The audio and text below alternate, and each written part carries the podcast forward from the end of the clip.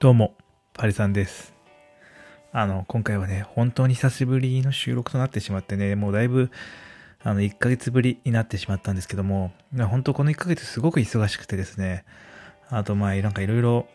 考えることがあって、ちょっと、こういった配信、何を言ったらいいのかなっていうのがちょっとわからなくなっていて、で、今回ね、ちょっと久しぶりに改めて、こう録音しています。でね、なんで今日急にまたこうやって配信しようかなって思ったんですけども、最近あの、まあ、社会人で勉強会、いろんな勉強会とかに出てて、いろんなことを学んでるんですけども、すごくやっぱあの、あのなんだろうな、その MBA とかみたいなあるじゃないですか、その、ロジカルシンキングとか、そういったなんかすごい技術を学ぶようなところ。で、すごいなんかその一緒になってチームになって30人ぐらい一緒になっていろいろ手を挙げて一緒に勉強してみたいなところがあって、すごくあの、なんかそうそういった場所って、あの、助け合いみたいな精神が生まれるんで、仲仲良くなったりはするんですよ。で、その中から一部は連絡を取ったりみたいなことはありますけども、基本的にはその LINE で繋がる程度で終わることが多いんです。で、今回はその20代のあの中頃を中心としたあのある勉強会っていうかコーチングのあの関するやつを受けてていてですね、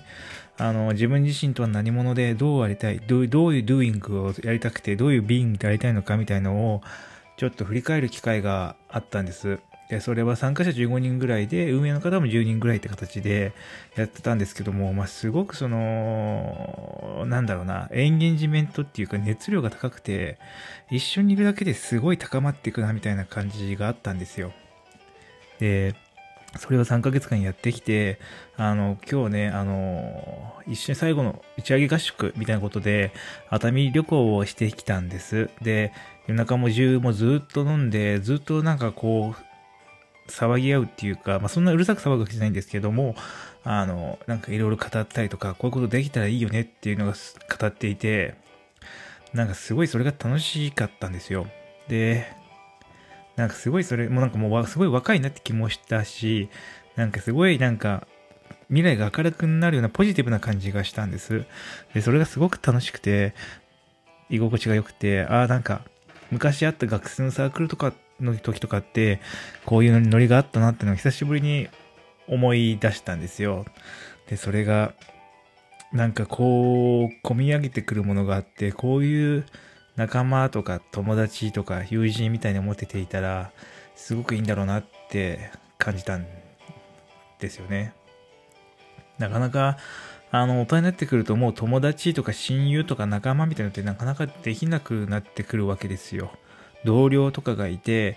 あの、ね、一緒に仕事をするとか、そういうことはあったりするけど、すごいテンポラリーというか一時的なものであって、その時一瞬はすごい仲間意識とかを感じるけれども、そのやっぱ仕事が変わったらもうあの基本的には一年に一回ちょっと飲みに行くぐらいの、ぐらい疎遠になってしまう人が多いわけですよ。でもそうじゃなくて、こう、日々プライベートとか、なんか、あの、どういう状況にあるかとか、どういうふうな苦しみを持っているとか、どういうじょ、どういうふうに今上がってきたとか、そういう何気ないプライベートだったり日常のことを交換できる人がいるっていうのはやっぱすごくいいなって思いました。なんだろうね、なんか特別に強く感じたんですよね、今回。たまたま、だから、あれかな、自分の中では全然そういうのが欲してる気持ちとかはなかったんですけど、やっぱテレワークをもう1年半も続けてきていて、ほとんど、なんだろうな。で、私の会社はね、その画面を、あの、ビデオ会議中に画面をオンにするって文化がなくて、基本オフの文化なんですよ、むしろ。だからそうやって人に直接こう、ノンバーバルなコミュニケーションするとかもなくて、いう状態でもう1年半になってるわけですよ。で、慣れ、もうその状態にも慣れていて、特にこの状態に対してすごいなんか不満とか感じてるわけではないと思っていたんです。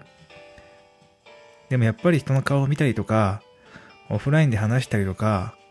そういったとこから生まれてくるなんかこうリアルな機微みたいなところってなんかすごく大事だし、温かいんじゃないかなっていうふうに感じました。まあね、仕事をする上では多分あんまりそこまで重要じゃないのかもしれないんですよ、そういったところは。でもやっぱ人と会うとか話をするとか、なんかこう、心の機微を話すような時にやっぱりオフラインってのはすごく大切だなと思いました。で、ね、なんか、で、その最後の飲み会とかもあったんですけど、すごい、こうした、こういうことができたらいいんじゃないかとか、ここが問題なんじゃないのかとか、そこを解決できたらきっと、こういった人たちのこういったところが解決できるっていうところをすごく議論していたんですよ、飲みながら。一部はすごく現実味じゃない話ですし、なんか全然っていうのもあるんですけど、なんか今、いや、私、今30歳を超えてきてる段階になるんですけど、なんかそういうの今なくなっていたなってすごく気づいたんですよね。なんか20代中頃の時ってすごいこうしたらいいとか、ああなったらいいとか、こうしようとかいろいろ考えてたなって思っていて、でも30代になってって今ってもっとなんかドライっていうか、見える視座が上がったのか、視野が広がったのか、こうなったらいいよね、みたいな感じではもう、なかなか進みづらくなってるんですよね。だからすごくその、単純に夢を語り合うとか、どういう状態でありたいありたいとかを話し合うとか、すごく大切だなって今思ってます。なんか、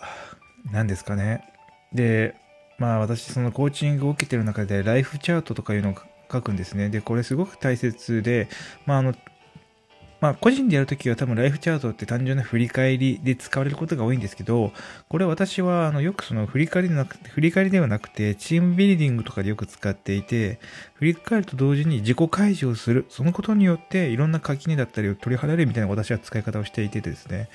で、そういったところにむしろこのライフチャートって価値があるのかなと思いながらいつも書いたんですけども、改めて自分を振り返ってみると、ライフチャートってすごく有効だし、むしろ、これは、なんか、まあ日本だと、あの、昔、10年前から今に向かってライフチャート書くことがあるんですけど、さらにそこから今からこの10年後みたいな書き方をすると、すごくなんかこう、広がりがあってですね、あ、これは面白いなっていうふうに思ってるんです。で、気づいたのがですね、私のライフチャートって、あの、仕事と、なんか恋人関係の話しか出てこないんですよ。ってことを今日指摘、あの、その指摘されてですね、そんな風に書いてるつもりなかったんですよ。もち、私の場合は結構仕事以外にもいろんな活動をしていて、サークルっぽい、社会人サークルっぽい活動も結構やっていたし、オーケあの、なんか趣味でね、いろんなね、あの、まあ、楽器を弾くんですけど、オーケストラとかでも乗っていて、そういったところでの楽しみとかもあって、あったりとかあるんですよ。でもそういったところは、ライフチャートっていうところに、こうなんか自分の人生のターニングポイントとか、なんか覚えてることみたいに抽出すると、仕事と恋人関係の話しかなくなっていてですね、なんか、あれって今思ったんですよね。いつの間にか自分の人生の真ん中にあるのは仕事になっている。パートナーになっている。みたいな話がすごい見えてしまって、なんかこれって、なんかどうなんだろうってすごい思っちゃいましたね。なんか、こういう大人には確かになりたくないって思っていたなと思ってたんですよ。仕事だけみたいな大人には。でも今完全に仕事モードになって、仕事仕事仕事モードになっていて、うん、ちょっと、今年まだ始まって3ヶ月ですけどね、ちょっといろいろ考えてしまうなって今思ってます。なんですかね。こう自分の人生を振り返った時に出てくるポイントっていろいろあると思うんですけど、いつの間に仕事とそういった恋人関係の話になってしまったんだろうって今すごく思っていてですね。なんかもうちょっと活動の幅っていうか自分の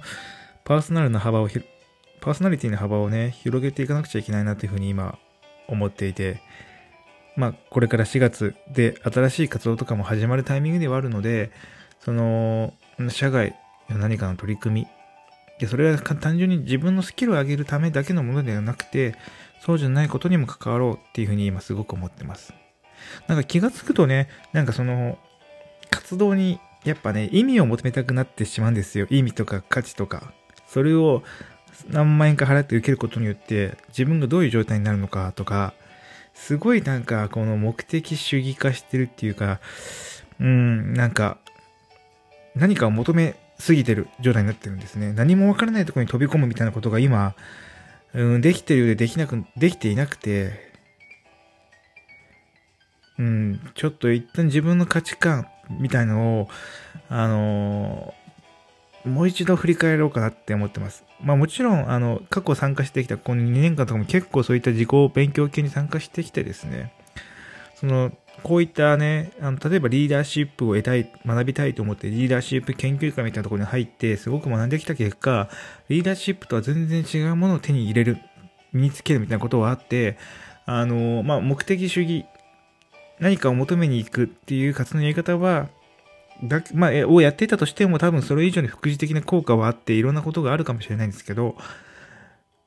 なんか、うん、でもそれもやっぱり結局はそのリーダーシップじゃないビジネススキルを得ているみたいな状況になっているんですよ。なんか今全部がビジネスを起点に回っていて、うん、ちょっと、そうだなどうなんだろうなって思ってます。うーん、なんだろうな。やっぱ30代になってくると、うん、仕事の責任も増えてくるし、見える範囲とかできることも増えてくるわけじゃないですか。